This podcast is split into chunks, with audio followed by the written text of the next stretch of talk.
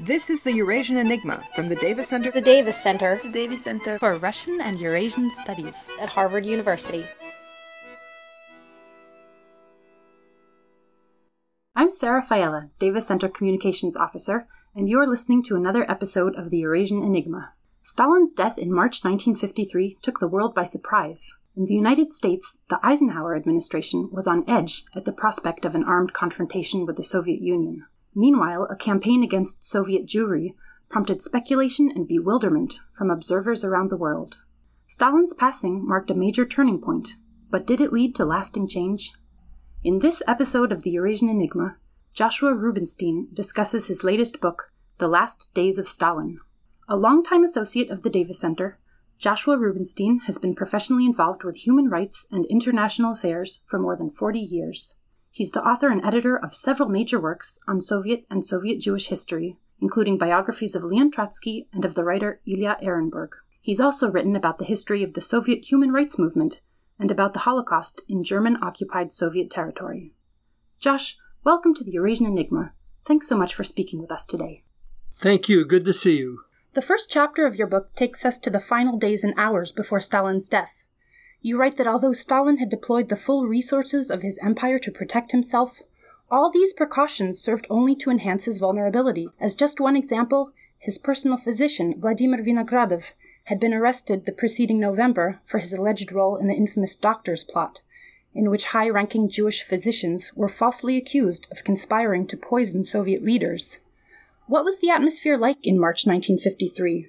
And how did events unfold at Stalin's dacha in the Moscow suburb of Kuntsevo?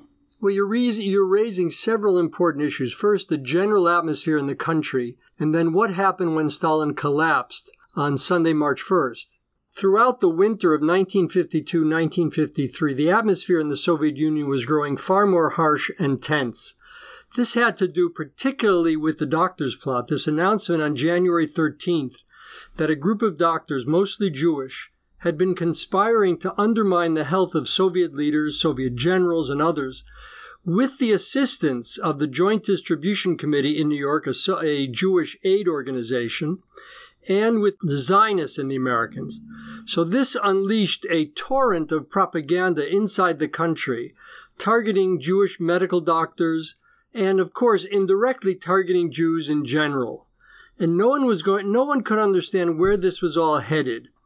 At the same time, there were hints in the Soviet press that the Soviet intelligence services, led by or among, among the leaders, Lavren- Lavrenti Beria, uh, had been lax, had not been sufficiently vigilant in stopping this so called uh, doctor's plot from uh, threatening so- the Soviet leadership. And this was an indirect hint that Stalin was planning some kind of purge targeting Beria, targeting others within what was now called the Presidium, the old Politburo. We know that in October 1952, following the 19th Party Congress, Stalin had broadened the size of what had been the Politburo into the Presidium. He had brought on some little known people and populated the Presidium with, with now 25 people, not 10. At the same time, behind closed doors, he was denouncing longtime colleagues, longtime lieutenants like Vyacheslav Molotov, Anastas Mikoyan, Kliment Voroshilov, and there is reason to believe that, that Lavrenti Beria was also being targeted. So a lot of this is very opaque, and scholars are a bit at a loss to say definitively what Stalin had in mind. We do know that there were severe rumors that the doctor's plot would culminate in a public trial of the accused doctors and their public execution, perhaps in Red Square. But all that is, is actually speculation. And there are also serious rumors that Stalin would use the doctor's plot to accuse Soviet Jews in general of treachery against the regime, that they would face the so called wrath of the people, and that in order to save them, Soviet Jews en masse from the European cities of the Soviet Union would be deported to Central Asia. These are the rumors that were circulating, and this very much affected the atmosphere in the Soviet Union leading up to the events of March 1953. So, what happened exactly at the dacha after Stalin collapsed? Right. Well, on Saturday evening, February 28th, Stalin had the habit of uh, inviting his lieutenants to watch a movie with him at the Kremlin. This was a regular occurrence. Stalin was actually a very lonely old man. He didn't have a very good relationship with his children. He hardly saw his grandchildren. He was not married. He had, he had no real family close to him. So he relied on his lieutenants to keep him company. And this was always an invitation they could not refuse. So they watched the movie at the Kremlin. And then they all went to the dacha about 10 miles away for dinner, arriving around midnight. Again, this was a regular occurrence. According to Khrushchev, they stayed until 4 or 5 in the morning, and uh, they did a certain amount of drinking, but Stalin seemed in a good mood. Khrushchev then writes that by the middle of Sunday, they expected to get another call from Stalin that he was up, that he needed something, that he wanted to see them again, but there was no call. And meanwhile, at the dacha, Stalin's guards and the other household staff waited at 11 a.m., 12 noon, for the usual call from Stalin that he wanted tea, that he wanted to see the newspapers, maybe some breakfast, but there was no summons. And the rule at the dacha was that unless Stalin summoned you to his private quarters, no one was allowed to enter. That was part of his security arrangement. He was very paranoid, even in the proximity of his guards. So there was no summons from Stalin, no, no word, no buzzer sounded. So the rest of the day unfolded, and the guards grew increasingly nervous. So around 10 o'clock at night, and still there was no word from Stalin, they decided to send in an older woman who had worked at the dacha for many years, and they figured that if Stalin was all right, he wouldn't be unnerved at seeing her. She found Stalin on the floor. His, his uh, nightclothes were drenched in urine. He was mostly unconscious. So, of course, she sounded the alarm. The guards came in. They lifted him onto a sofa. They then tried to reach Malenkov and Beria and others, in order to alert them that Stalin, something had happened to Comrade Stalin. Eventually, by two in the morning, Malenkov and Beria and maybe Khrushchev reached the dacha. Stalin, they found, was snoring. And Beria claimed that meant he was actually sleeping, that he was healthy, that he was okay, and nothing untoward had happened. So they left. They didn't call the doctors. The guards remained very nervous and anxious. And by the morning, they again sounded the alarm. At that point, doctors were summoned. So we believe that at least 12 hours and maybe 18 hours passed from the time Stalin collapsed until doctors were summoned. Would this have made a difference? It's very unlikely. He had a very severe stroke, and there was simply no treatment that could have saved him. And his treatment, once it finally was underway, was complicated by the ongoing nature of the doctor's plot. Well, that's right. In other words, when they first announced uh, the team of doctors who were treating uh, Stalin, and that didn't happen until the early morning of March 4th, so another two days went by before the country and the world uh, were alerted. None of the doctors were Jewish. That was first because they didn't want to give the impression to the population that any Jewish doctor could be trusted or that they might be doing something nefarious to undermine Stalin's health. So this was a way of sustaining the population's trust that Stalin was being treated properly.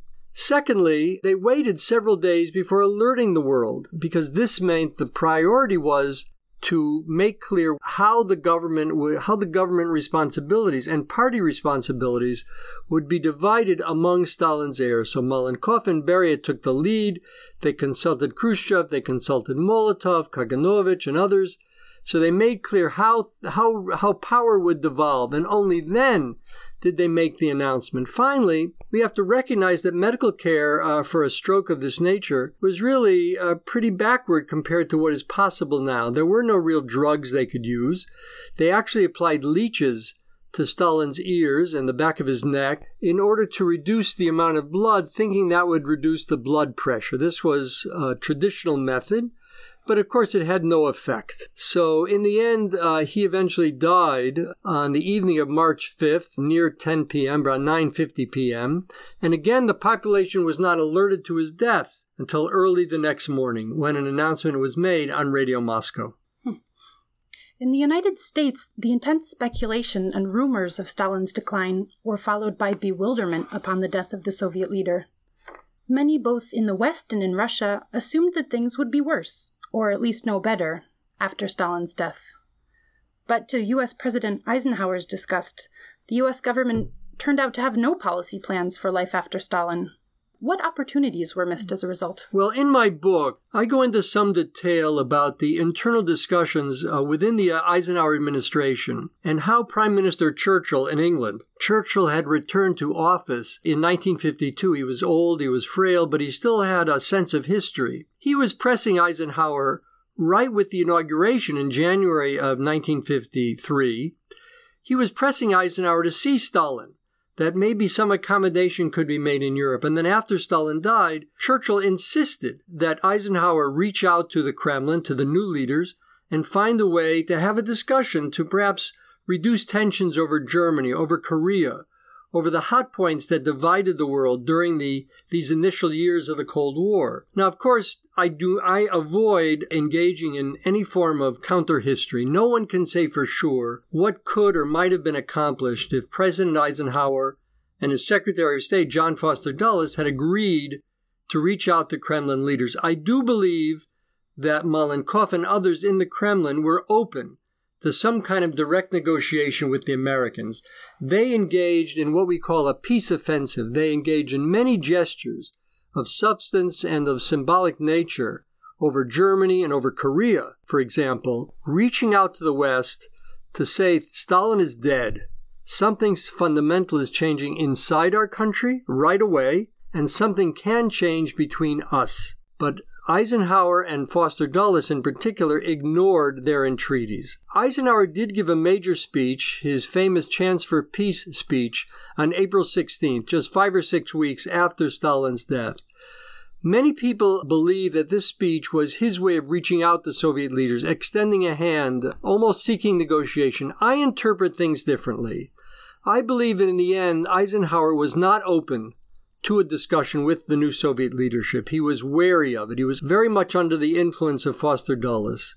So that the speech touched on many issues that mattered to Eisenhower, like the increase in the defense budget, which bothered him. But on the other hand, he was, when you read the speech, it's pretty clear he's saying to Soviet leaders, we want you to withdraw from Eastern Europe, which was an impossibility less than 10 years after World War II.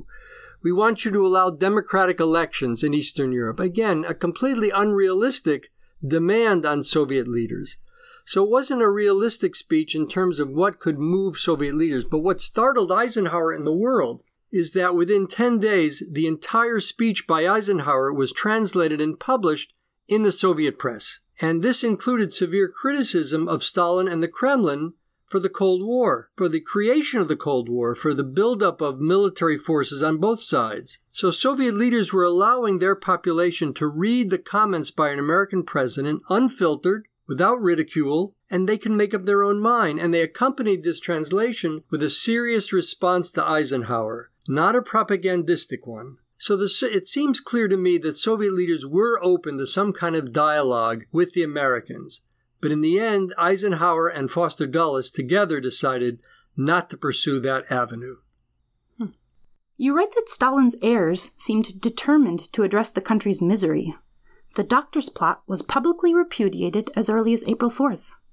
And sweeping, surprising reforms were undertaken almost immediately, including the release of more than a million prisoners from the Gulag. These actions had some unexpected results, didn't they?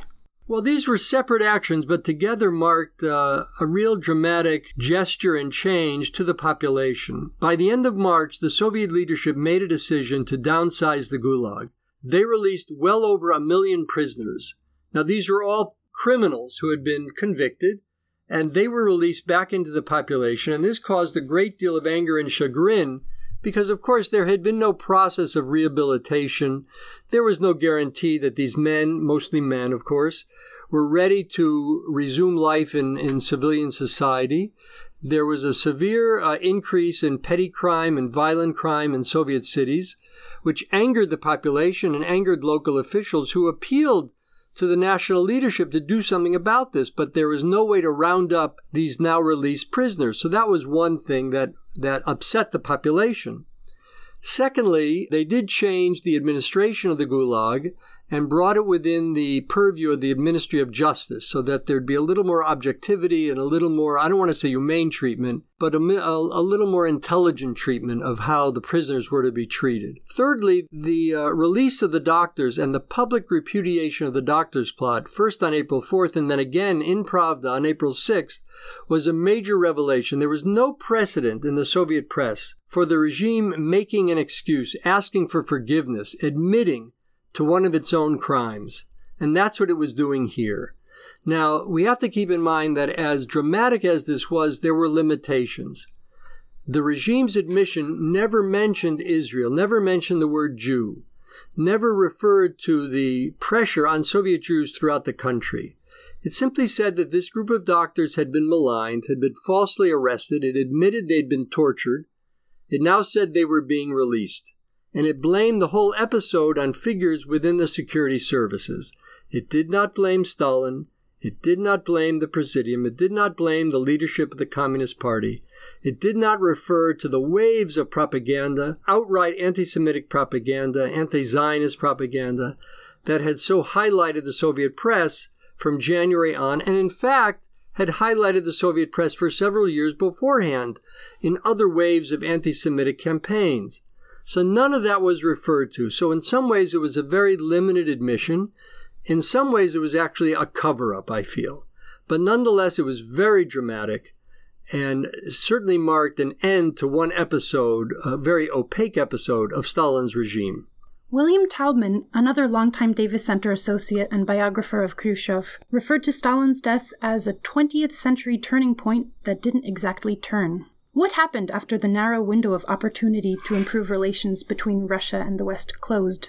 And what, ultimately, did future generations learn from this experience? Well, Eisenhower and Khrushchev did not meet for several more years. That was first. And uh, of course, when Khrushchev did come here in the late 50s, he caused a great deal of interest and even enthusiasm because of his outgoing personality, because he made some very dramatic gestures, and there was some controversy where he was Questions were raised about his role under Stalin, which of course upset him. But nonetheless, there was a spirit of peaceful coexistence and some meaningful dialogue and uh, negotiation that, for example, 10 years later, in uh, 1963, led to the Limited Nuclear Test Ban Treaty, which was a major accomplishment uh, for Khrushchev and at that point for uh, President Kennedy. Secondly, we're still left with the lingering question of what might have been achieved in the spring and summer of 1953. And I can't say for sure what subsequent generations have learned from this. But, you know, as Churchill liked to say, it's better to talk than to go to war, than to fight. And this was an opportunity for greater discussion, for negotiation of some kind. But, you know, Adam Ulam, who was a longtime professor here, even he wrote his regret that the Soviet and American leaders did not find a way to negotiate. He felt that so few years after World War II, that American leaders in particular felt that Stalin had gotten the better of both uh, President Roosevelt and President Truman. And so American leaders were very wary, were very afraid of meeting Soviet leaders face to face. They thought they just weren't up to negotiating with them effectively. And certainly that's how Foster Dulles felt. And I think that is another indication that this was simply a missed opportunity. Stalin's death did not mark the end of the dictatorship. The dictatorship of the Communist Party continued. But this was not just an ordinary dictator. This was Stalin, who was ruthless, who was cruel to everyone in the country and even the people closest to him, including his family and his own lieutenants. After all, his lieutenants were not only his accomplices, they were always his potential victims. But when he died, that source of fear evaporated, certainly evaporated for those lieutenants. And so that's why I believe that the Americans, sensing that something dramatic was happening, and they did, there are plenty of reports within the American administration of bewilderment at these changes, including from Allen Dulles, Foster Dulles' brother, who was the head of the CIA, who admitted to Eisenhower in the cabinet that they did not foresee the changes in foreign policy and in domestic policy that were initiated by Stalin's lieutenants, his heirs, after he died. But the Americans simply didn't have a, sen- a good enough sense of history to respond to that opportunity, and that is one conclusion I reach in the book. You've been listening to Joshua Rubenstein on the Eurasian Enigma. His latest book is The Last Days of Stalin. Josh, thanks so much for speaking with us. Good to be with you.